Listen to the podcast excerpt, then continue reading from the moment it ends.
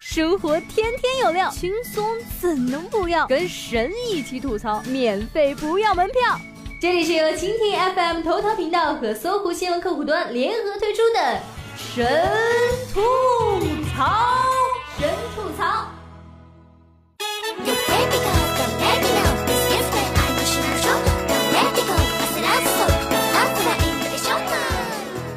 Hello Hello，大家好，欢迎收听最新一期的神吐槽，我是小软呀。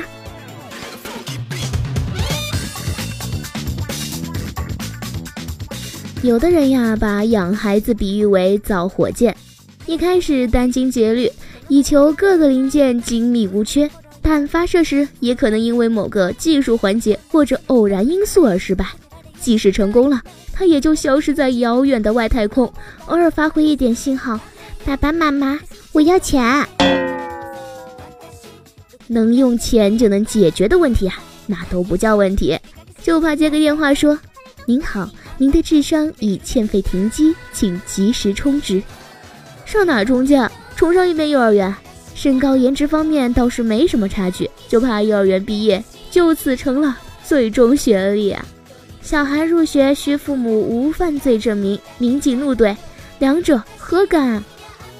广东梅州的刘先生户籍不在本地，填写外来务工人员子女入学积分申请时，他被要求提供无犯罪记录。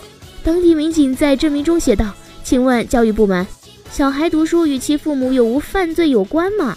难道小孩的父母有违法犯罪的记录就可以剥夺小孩读书的权利吗？学校应该先公布所有校长老师们的违法犯罪记录，才有说服力吗？”和魔都比起来呀，这完全不算啥。日前，上海两民办小学招生让家长做问卷调查，不仅考察家长们的学史，甚至调查爷爷奶奶职务、毕业院校。涉事学校回应称，出题是为了让家长在等候中娱乐一下。市教委也对此事通报追责。来，我们来看看这些考题，你会做几题呢？魔都幼升小面试题目。除了小孩要面试，家长也要参加笔试。除了调查祖辈学历、工作，这笔试题目也是实在令人震惊。不少家长已经发表感慨：愧对小女，愧对儿子，愧对列祖列宗。真以为考个研、读个博了不起啊？先把这些题都做对了再说。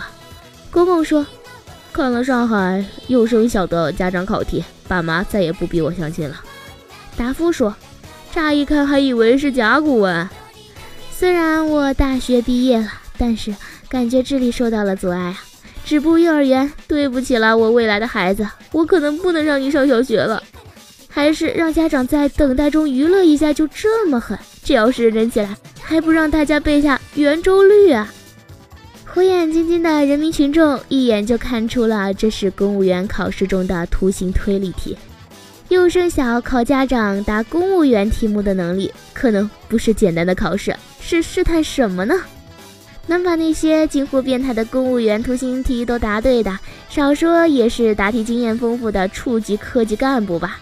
有几只不是在党的关怀下从酒桌上成长起来，于官场中穿梭行走的五花肉呢？第一关笔试过了，但学校二面是看家长的身材的。中产阶级的五花肉肉们，你们在颤抖了吗？这家长就不动了吧？考核如此严格的国际化小学，必然是与国际接轨的呀。如今，体重问题成为大问题，全世界二十亿人过于肥胖。一个国际研究团队对世界肥胖人口增长过快发出了警告。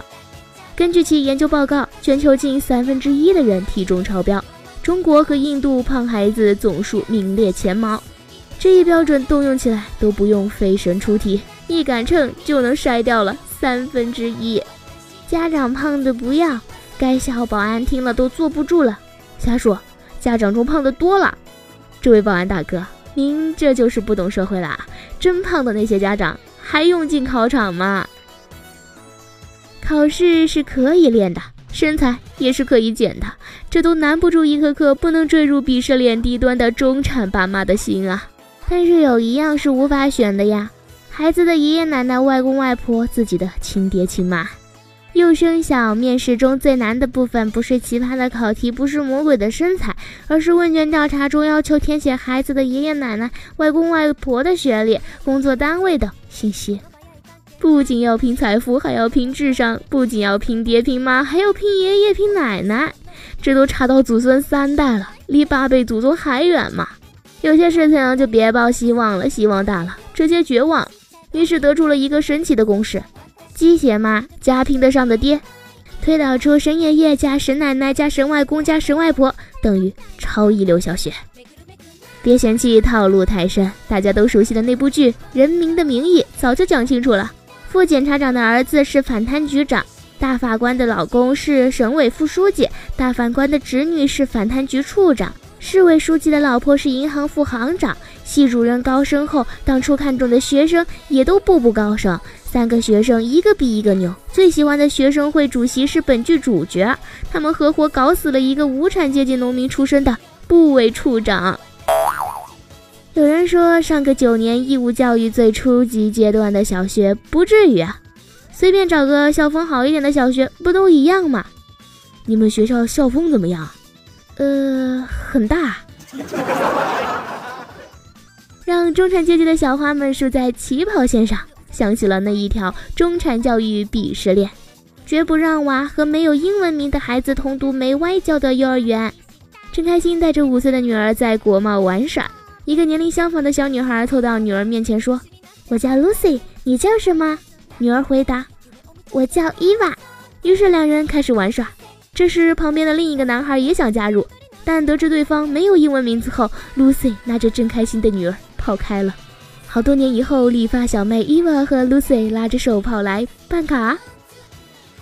鄙视呢，就像条食物链，当你对号入座之后，就会无意间陷入鄙视或被鄙视的链条。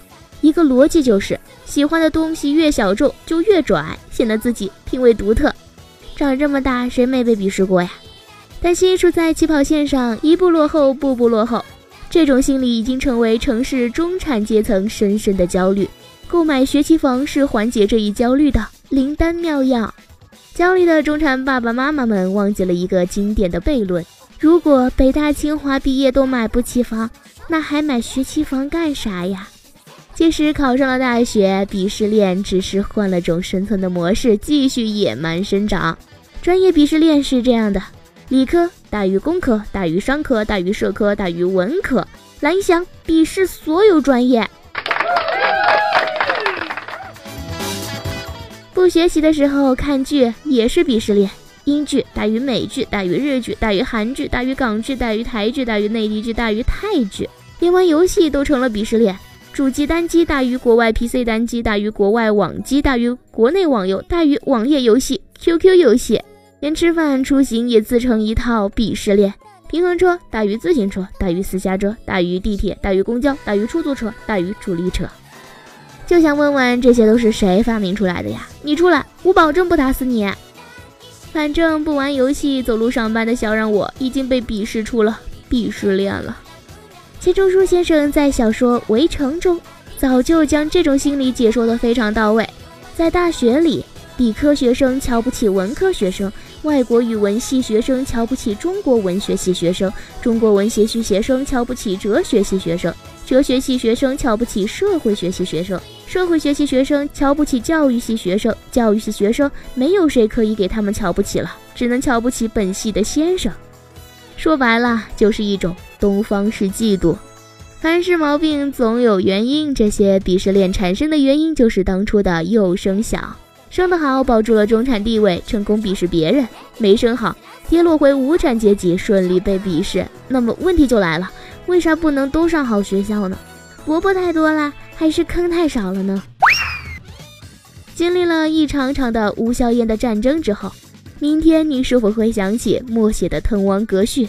明天你是否还惦记筹备的元素周期？老师们已经记不清教几遍遗传基因，我也是去配充电器才想起欧姆定律。谁挂过力学三大定律？谁骂过三角定理？谁跪在唯物辩证主义？谁超过地理笔记呀？我是一个无产阶级的接班人，焦虑中产阶级的焦虑。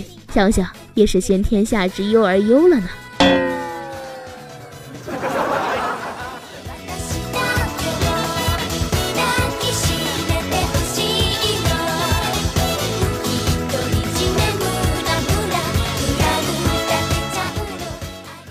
本期的节目就是这样了，感谢您的收听，我们下期节目再见吧。